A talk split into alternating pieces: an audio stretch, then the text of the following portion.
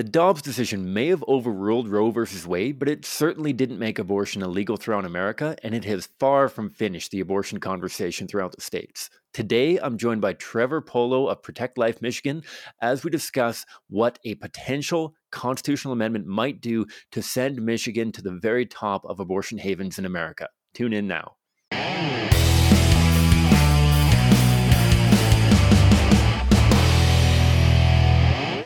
Hi, folks. My name is Cam. I'm the host of the Pro Life Guys podcast, and welcome to the show. This is a show dedicated to equipping you with the tools and information that you need to change minds, save lives, and transform culture. Often that pivots around apologetics and conversation skills, how to have meaningful conversations with friends, coworkers, colleagues, family members, whomever they may be.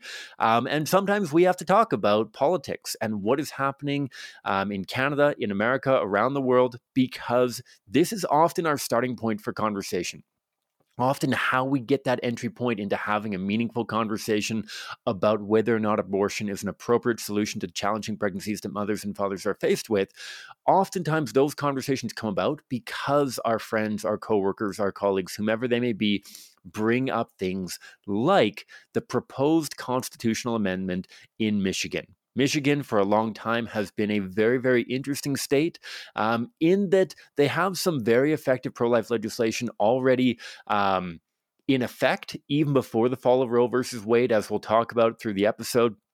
I've got a 24 hour waiting period um, for somebody who um, seeks an abortion. There has to be a minimum 24 hours between booking the appointment and having the procedure done on their child. Um, there has to be parental consent for anybody younger under the age of 18, I believe. Um, and there's some lots of support for mothers and families, and and the pastoral arm of the pro life movement is very strong in Michigan as well. I'm sure that I'm missing stuff that, that is active in Michigan too. Uh, late term abortions are banned. After after the stage of viability 21 22 weeks kind of thing um, no abortions can be performed. And the trigger law that went into effect at the overturning of roe versus wade was actually a reversion back to a provision that was put in i believe in 1931 um, which ultimately banned a, a ton of abortions. As we're going to get into trevor's going to bring us up to speed on that. And that's what this episode is all about understanding what is going on in michigan in case it comes up in conversation so that you're knowledgeable about what is happening. And if you, as we'll get into at the end of the episode, um, if you have any opportunity to help out, to support the cause going in Michigan, this is going to be the first of many dominoes in the direction that it falls, will very likely impact the rest of the states throughout America as well. So without further ado, let's dive into my conversation with Trevor Pollo from Protect Life Michigan.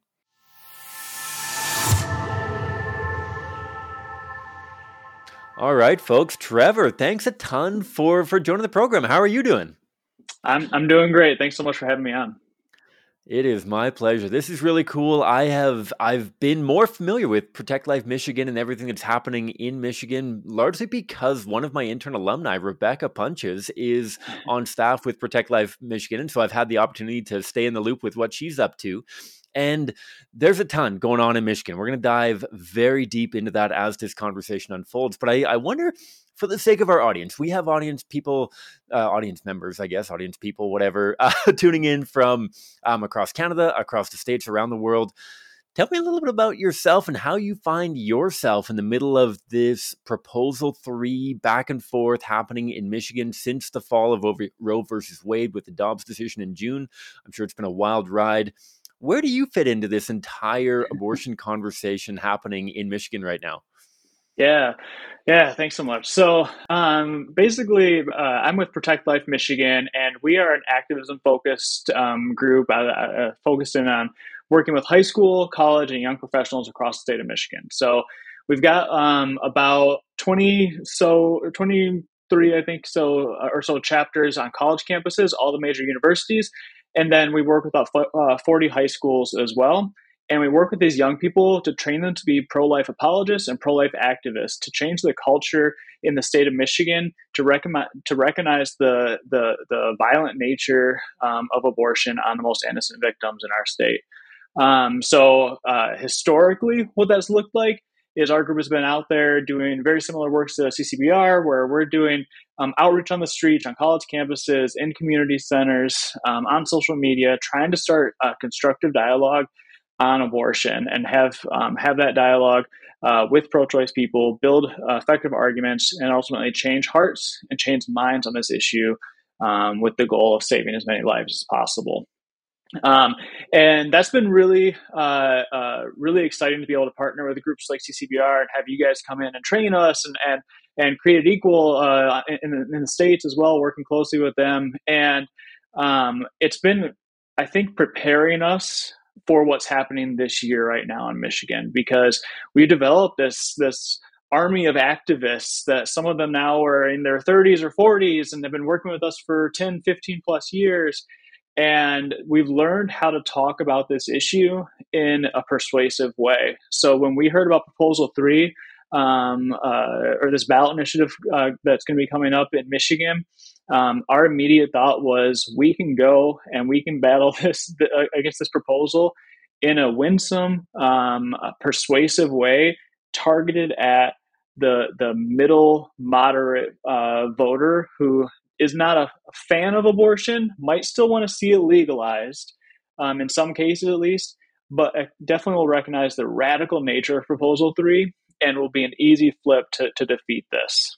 Gotcha. I love it. I, I guess um, I'm, I'm, kind of piecing things together in my mind. I'll, let's talk a little bit more about how these conversations are unfolding. But but since you brought it up, tell me a little bit about about what proposal three on this ballot that'll be voted on on um, November eighth entails. This obviously for anyone who is familiar with it is is a pretty big deal. Bring the listeners who might not be super familiar with proposal three up to speed on what it actually entails. So, uh, Proposal 3 uh, is going to be voted on by Michigan um, voters this fall, November 8th. And if it passes, it will amend the state constitution um, with the most radical pro-abortion um, law, essentially, uh, of any of the 50 states, including states like California and New York, things like that. Um, and that's really concerning because, obviously, being a part of our Constitution, that supersedes some of the laws that we have in place. A lot of the laws that are very common sense laws that are there to protect women and protect children. Um, so some of the things that are in proposal three, um, it, it, doesn't contain any restrictions on abortion through through all nine months. Um, it uh, doesn't um, allow discrimination of, protection of abortion rights based on age. So, our law on parental consent, for example, making sure that if a child is seeking a surgical abortion, that their parents have to be notified, would be repealed.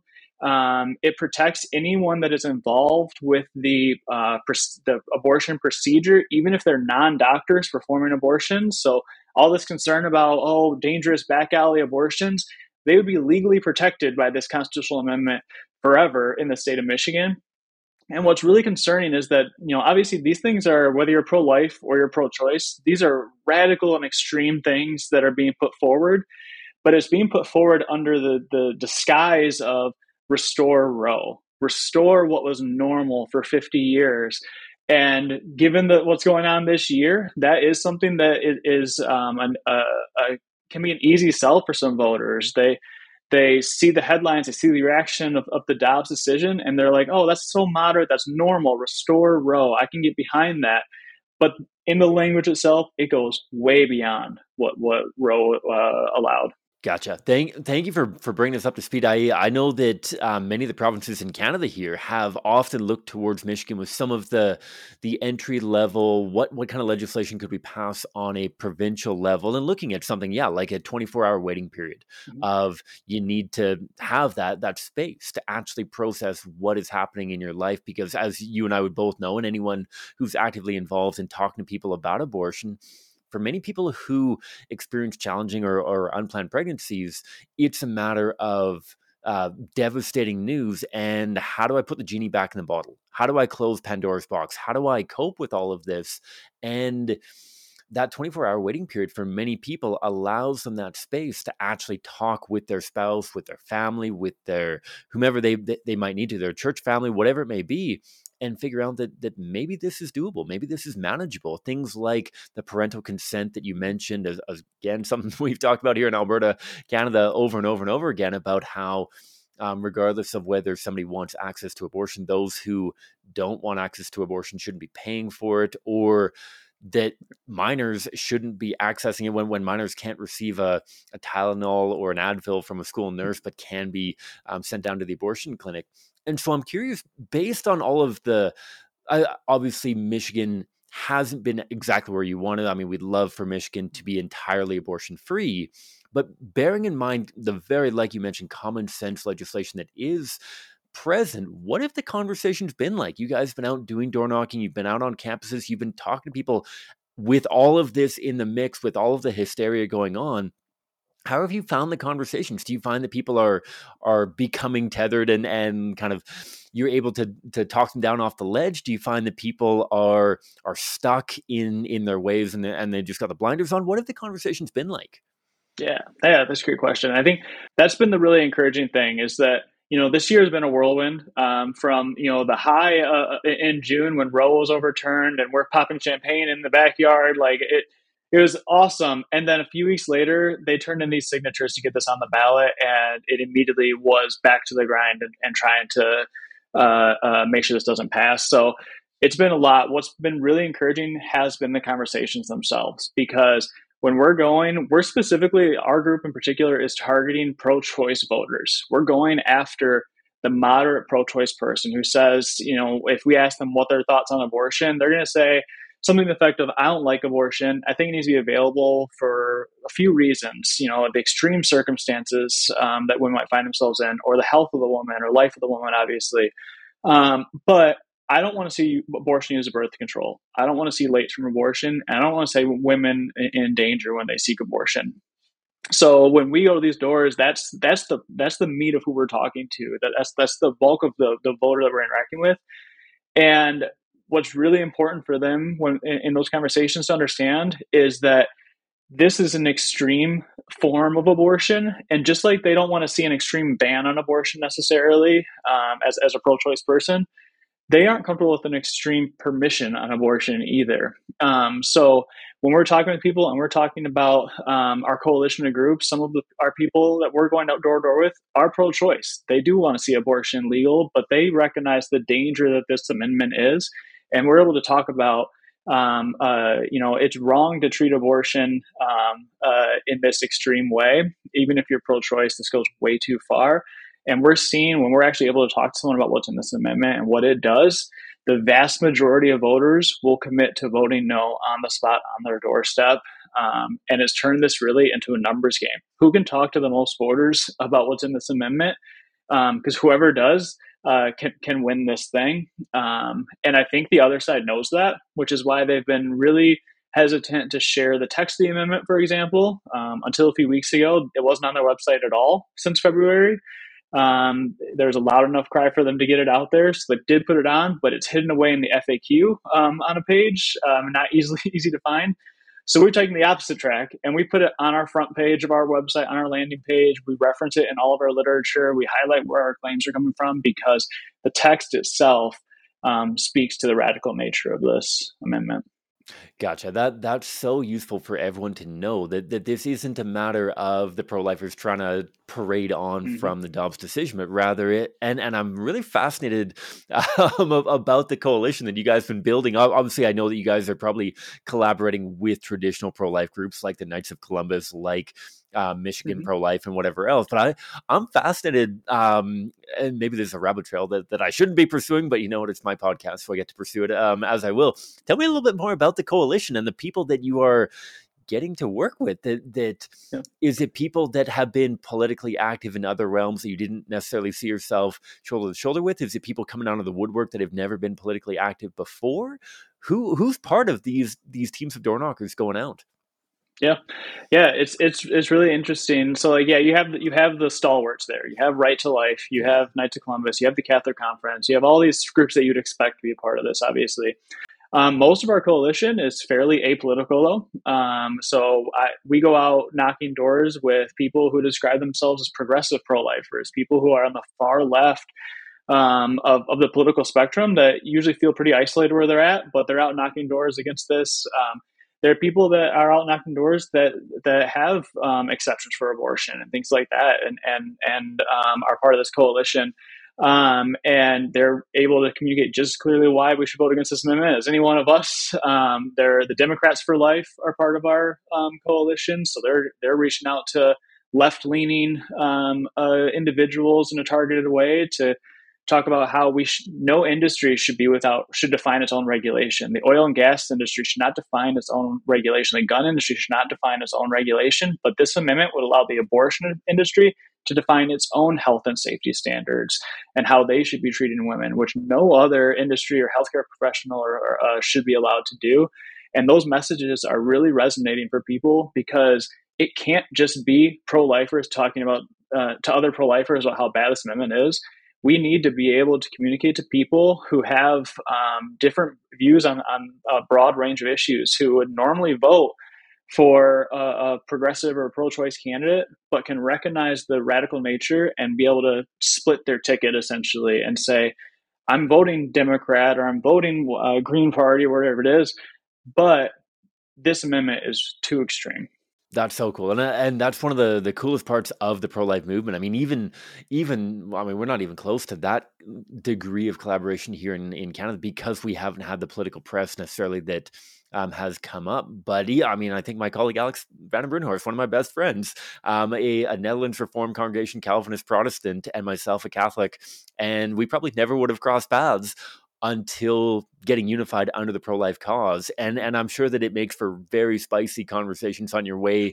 to activism and after activism and all that kind of thing and when you're sitting in the I don't know whether you guys are Burger King people or wherever you would be after you're done a shift, but like I can only imagine the conversations that ensue afterwards as you're talking about whether or not being a Democrat for life is a contradiction in terms, yep. or whether that's the best middle path, or whatever it may be. But that's yep. so cool that you guys are able to come together on something so important here. Um, yeah, yeah, and and so based on that, I, I guess we're going to start moving towards. Uh, I mean, the meat and potatoes of this, of how people can get involved to help make sure that um, Proposal 3 doesn't get passed on the ballot, um, but maybe bring our audience up to speed a little bit about Michigan itself and, and kind of the culture of Michigan, because I, I find it interesting. Um, having people understand. I mean, uh, especially as a Canadian, I, I look at the states. I'm like, okay, well, we're, we're looking at pro-life states like Ohio and and Oklahoma. We're looking at pro-abortion states like California and New York. Mm-hmm. For a guy like me, I, I don't have a very clear understanding about the culture of Michigan and I, I, know that it can always be tainted. I, I, don't know if you're a Michigan man born and raised, um, if you're an import or whatnot. I I chuckle when so I'm from Victoria, British Columbia, growing up, which is kind of like the um, it's not even the liberal hub of Canada. It's kind of like the NDP or Green Party hub of Canada. It's about as left wing as you can possibly get. So I come here to Alberta, and it's like a, a conservative, um, not quite a utopia, but but much closer to that than Victoria. And everyone's like, "Oh, Alberta's the most liberal province in Canada somehow, or Lethbridge is the most liberal city in all of Canada. Give me give me some kind of um, perspective on generally speaking, has Michigan kind of just been a swing state? Is it something that you would anticipate that if if no pro-choice advocates and no pro-life advocates went out there and there's no campaigning whatsoever, would this be a dead draw? Would this is it already leaning mm. towards abortion advocates? Is it already leaning towards pro-lifers? And you're just trying to um, keep them there. I, I, think, I mean, the the one that comes to my mind is the referendum in in Ireland a couple years ago, mm-hmm. and how that was a, a largely pro-life community that had been slipping away for a long time towards the pro-abortion worldview. Um, where is Michigan at when it comes to their culture and what the everyday person, I know that you've touched on already, is at on the abortion issue? Yeah, yeah. Michigan's kind of a, a, a really interesting state politically. Um, historically, it was really developed. Uh, uh, the, the the politics of Michigan were really driven by unions, um, kind of blue collar blue collar um, Democrats um, out of the auto industry and things like that. So the UAW had, has still has a, a, really strong foothold. Unions are really strong. Um, uh, similar to a lot of other Midwestern states like uh, Pennsylvania, Ohio, Michigan, Wisconsin, things like that. What's interesting is that though Michigan and, and, a lot of those states historically have had a really strong um, left leaning preference on, on, national elections, um, uh, voting for generally we we are going to vote for the Democratic candidate, for example. It was a, a we did uh, it did go to Trump in 2016, um, which was very unexpected. Um, uh, previous to that, it, it, had been since I think the 90s the last time we voted for Republican president. So the landscape here is uh, Democratic, but it is not the same type of uh, left leaning progressive um, vote that is going to be represented on the coasts of America, like New York and California and things like that. Um, the the Democrat in Michigan is um, a uh, very much like a blue collar Democrat, someone who um, is Catholic, goes to church, um, uh, it has a strong union vote necessarily, but does not um, generally go all the way towards that progressive end of the spectrum necessarily. Um, which means that it puts the pro life movement um, or the abortion issue, I guess, in a really tight battle because you have a lot of people that vote Democratic reliably and put Democrats in power that can drive, you know, policy and decision making and things like that, especially at the national level when the voters themselves do not share that same um, uh, ideology necessarily with the people that they elect. Um, because we have the two party system and you have to choose Democrat or Republican, a lot of times that happens where we elect people that don't represent necessarily the votes of, of, of the voters uh, or the ide- ideology of the voters they elect them. So it brings it, it puts this abortion issue as one of those key um, battles that, that we're waging. So as far as the pro life movement in Michigan, it's very, very strong. Um, we have a, a, lot of really strong pro life um, laws that we were able to pass under the, the Roe um, uh, framework, basically. Um, we even had a ban on abortion that was triggered by the Dobbs decision that um, was the strongest ban on abortion in the United States because it was put into place in 1931 and it was actually reaffirmed um, after the Roe decision by the Michigan Supreme Court um, as being a valid Michigan law, obviously superseded by the Roe decision, but it was the only ban on abortion after Roe fell to be upheld by a state Supreme Court. So when Roe fell, that law was poised to become the strongest and most defendable, basically, law in the country um, which made uh, Michigan the target, I think, leading up to the Dobbs decision for this referendum, for example, which is why national money is being poured in by the ACLU and Planned Parenthood in Michigan because they're they're bringing they're bringing this idea. They're saying, all right, it's back to the states, which means we need to get abortion rights into the Constitution of every of all 50 states to preserve that right um, uh, for women and Michigan has the strongest battle to fight. Is also a, a swing state. Does have you know um, is generally it is going to be a pro-choice state. If you poll people in Michigan, they're going to lean more pro-choice than Kansas or Texas or anything like that. But um, if they can win in Michigan, they're going to skip right over into Ohio and they're going to skip right over into Indiana, who have aggressive abortion um, policies that have been put in place. They're going to go from state to state, uh, kind of like island hopping in World War II they're just gonna they're gonna state hop across the United States until they get a, a this really firm um, constitutional um, defense of abortion rights basically in place. Gotcha, gotcha. I know that you've talked about um, how vibrant the pro life movement is in Michigan. Um, and I know that you also mentioned that, that your focus obviously is the door to door, the everyday um, person living in Detroit, or Detroit's the only city that I know in Michigan. Uh, Lansing, I think. Detroit, Lansing, I, I, know those two. Um, I was a big Red Wings fan growing up. And so I, I know a little bit about that. Um, and, and I know that that we're not out here to do name calling. I'm just curious the pro lifers that you're talking to at the doorstep are they taking this seriously? Or do you find that this is like you're trying to help them understand that that this is big? This is going to be something that is going to, like you mentioned, set the tone for America. It's going to be really difficult to overhaul this. Do you find that that there's pro lifers that are responding with a, you know, that this is fear mongering. It's not going to be that bad, kind of thing. Or do you find that most pro lifers that you end up talking to at a doorstep are already aware of just how monumental this um, this election is going to be? Yeah, I think I think um, there, there's definitely a mix. It's getting a lot better now because there were a lot of people when when Roe fell that were able to take that big sigh and and just like mm. I, we accomplished and we should have like we accomplished something really really great. It was the work of people for literally decades that set up yeah. the that prepared this uh, this year um, for what happened. Um, so a lot of people were were feeling very um, very good at that point um, and some people even thought like, oh, we've got our trigger law in place. Abortion now is is is banned in Michigan. We're we're a pro life state finally after five decades of being a, a, a, an abortion haven. Um, and to to shake people out of that, you know, might have taken a little while. Um, there was a lot of hope that they wouldn't be able to get their signature. There was a lot of hope that the signatures would be invalidated in the review process and things like that. Um, there, so there was always just a little bit of hope, but everyone I think is is really united um, right now on this point that this is really dangerous. And when we talk to those people on their doorsteps and they're pro-life, they understand the impl- implications of this, the the supremacy of the Constitution, um, of something like this being added to the Constitution is very concerning because people have nuanced opinions sometimes about about the issue of abortion, and people recognize that. And if this becomes part of our Constitution, your nuance on this issue doesn't matter anymore. It's out of your hands forever. It doesn't matter who you elect, what you who you donate to, who who you advocate for and campaign for. Uh, all we're stuck with the most radical abortion policy in the country, potentially for decades to come. Yeah, because uh, I'm sure I I don't know the particulars. I don't know even if you know the particulars of of overturning a constitutional amendment um, at the state level, uh, you got to be looking at some kind of a supermajority or something. I mean, it's not like this is going to get decided the next general election kind of thing. This, like you said, is going right. to be decades in the unmaking. That's fair to say, right?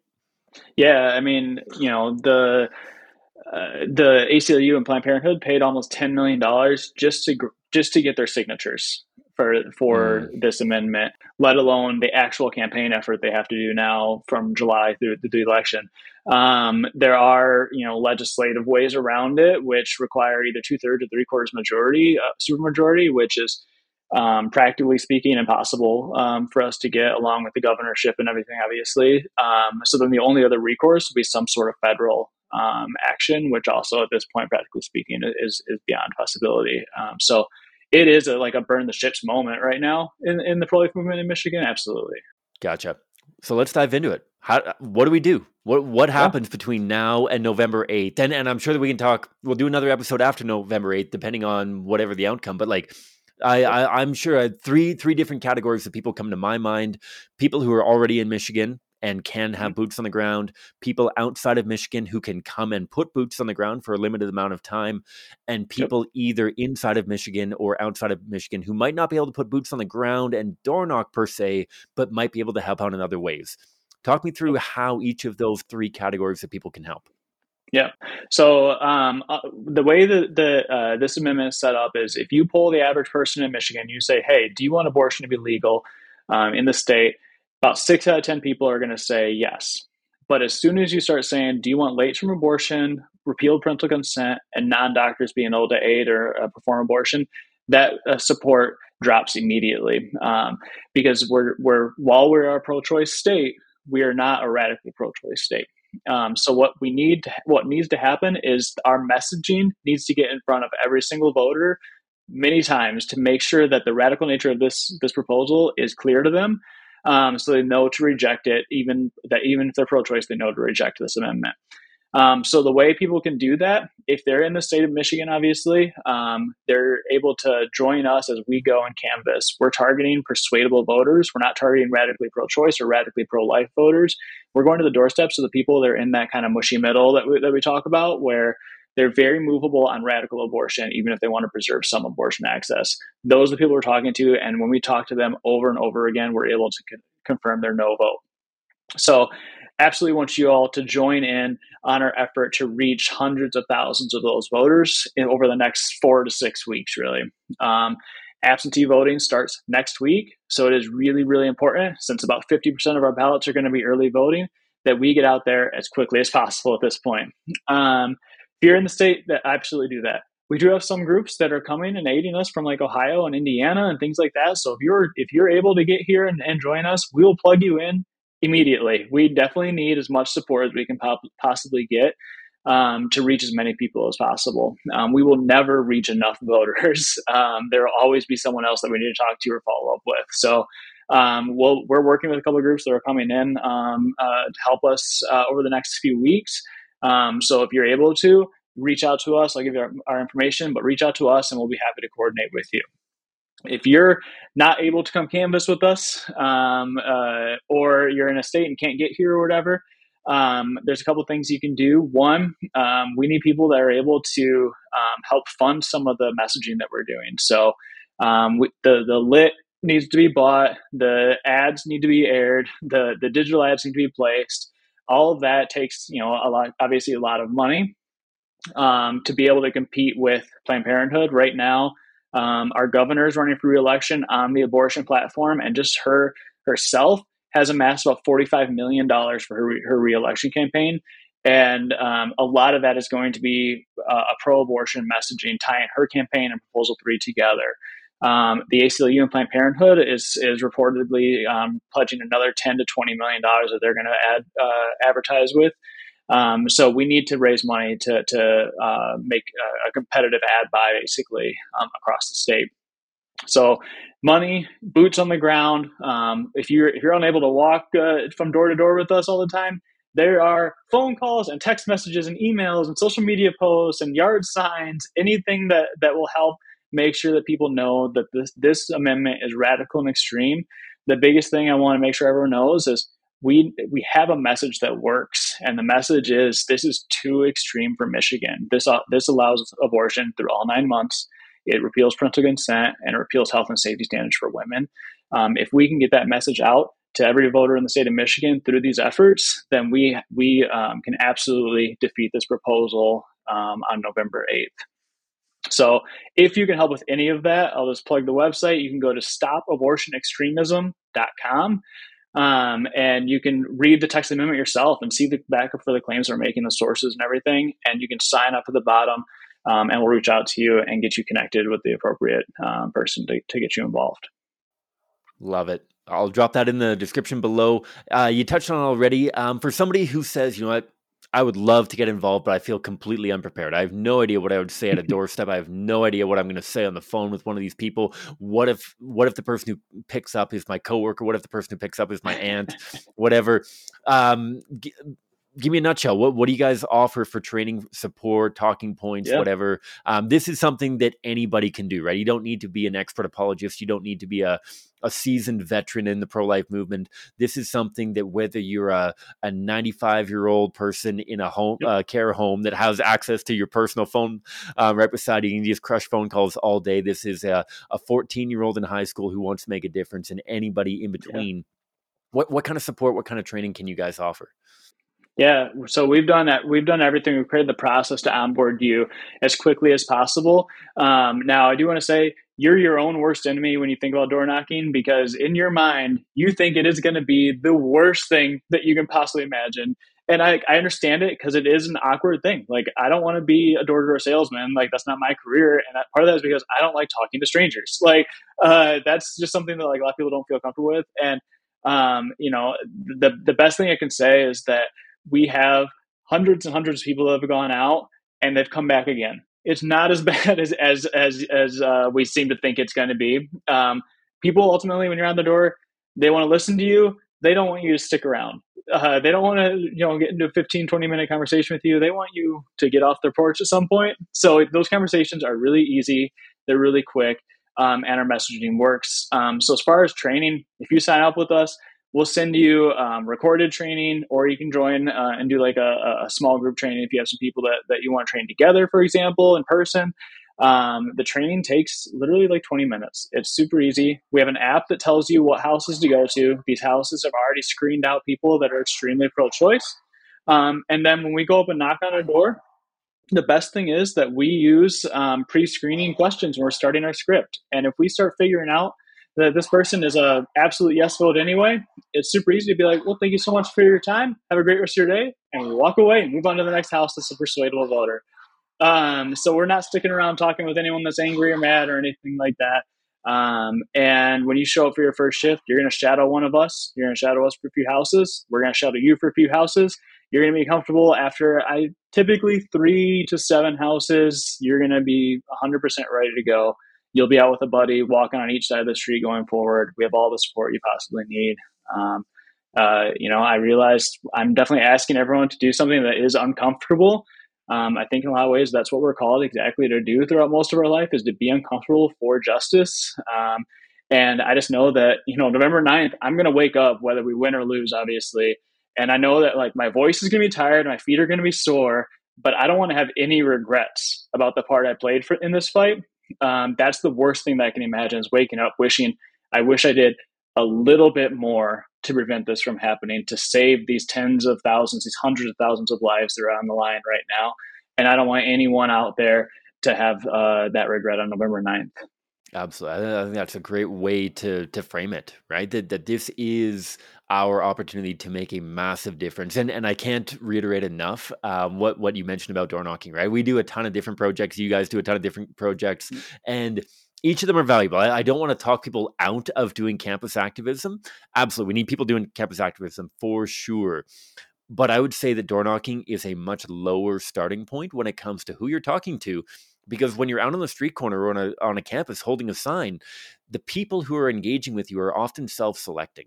They are the people who have a more vibrant mm-hmm. voice on abortion, whether they're pro life, whether they're supporting abortion.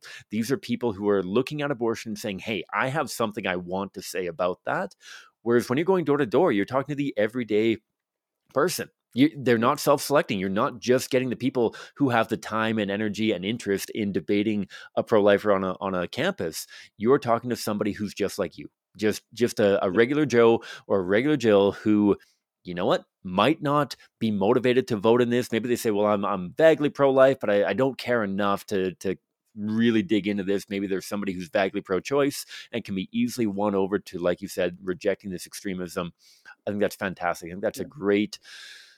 Way to frame the entire thing. Am I missing anything? Is there anything else no, that we should be I, thinking about going into this? Yeah, I think you're exactly right, and and I think that like the big the the you think when you're going out and doing door knocking that the number one thing you're going to hear is something angry or someone angry or someone mad or saying something mean or something like that. That's what happens on the street uh, when you're doing street outreach. Yeah. Maybe that has something you hear pretty often. The number one thing that we are hearing from people on the doorstep is thank you. Literally, people like we're having these conversations. We're talking about what proposal three is, and as we're walking away, they're thanking us for doing what we're doing. They're thanking us for talking about this because abortion is a lot of people's number one issue going into the ballot box this year because of everything's happened so far this year. And they want to be informed. They feel like there's a lot of deception and lies and things like that being put out about what what's happening, and they want to know what is going on. And when you have someone who's a reasonable person at your door mm-hmm. saying, "Hey, pro-life, pro-choice, look at how radical or extreme this is," I'm urging you to vote no. And you're able to point them to the resources, to the text, to the sources that are backing up your claims. The trust is there so easy, and people appreciate that. They thank you for that. Um, and and you're able to to be so much more effective than uh, you know posting on just social media or whatever like like those things play a part obviously but the number one thing you can do is have a face-to-face conversation with a likely voter about this proposal this fall all right, folks, you heard him. Now's the time, eh? I'll, I'll, I'll, roll out that classic. It's often given to Edmund Burke. I have no idea who actually said it. I know that Edmund Burke never said it, but if not now, then when? If not you, then who? Trevor, you're the man. Thank you for all the work that you're doing for Protect Life Michigan. Thank you for all the work that you're doing for preborn children in the state of Michigan and across America and around the world because, like you said, November 8th, November 9th, this is going to have ripple effects everywhere else. If the pro life movement can shut down the millions of dollars flown in from Planned Parenthood and reject abortion, that's going to have shockwaves and that's going to embolden the pro life movement across America and around the world if Planned Parenthood trumps through and and rocks it and gets what they want, then like you said, it's just gonna be the next island step over. So thanks a ton for everything you're doing. Thank you for the time um, spent with me on this program, and I wish you all the best and look forward, hopefully, to a bunch of Canadian support um, coming down to Michigan one way or another. Love it. Thank you so much. All right, folks. That was my conversation. Trevor Pollo from Respect Life Michigan, um, Protect Life Michigan. Sorry, not Respect Life Michigan. Protect Life Michigan. Um, we're all we're all in this for the same thing. Whatever the um, the titles are, I, I can certainly say that the the name of CCBR has been butchered by by countless people. So I apologize, Trevor, and all those involved with Protect Life Michigan.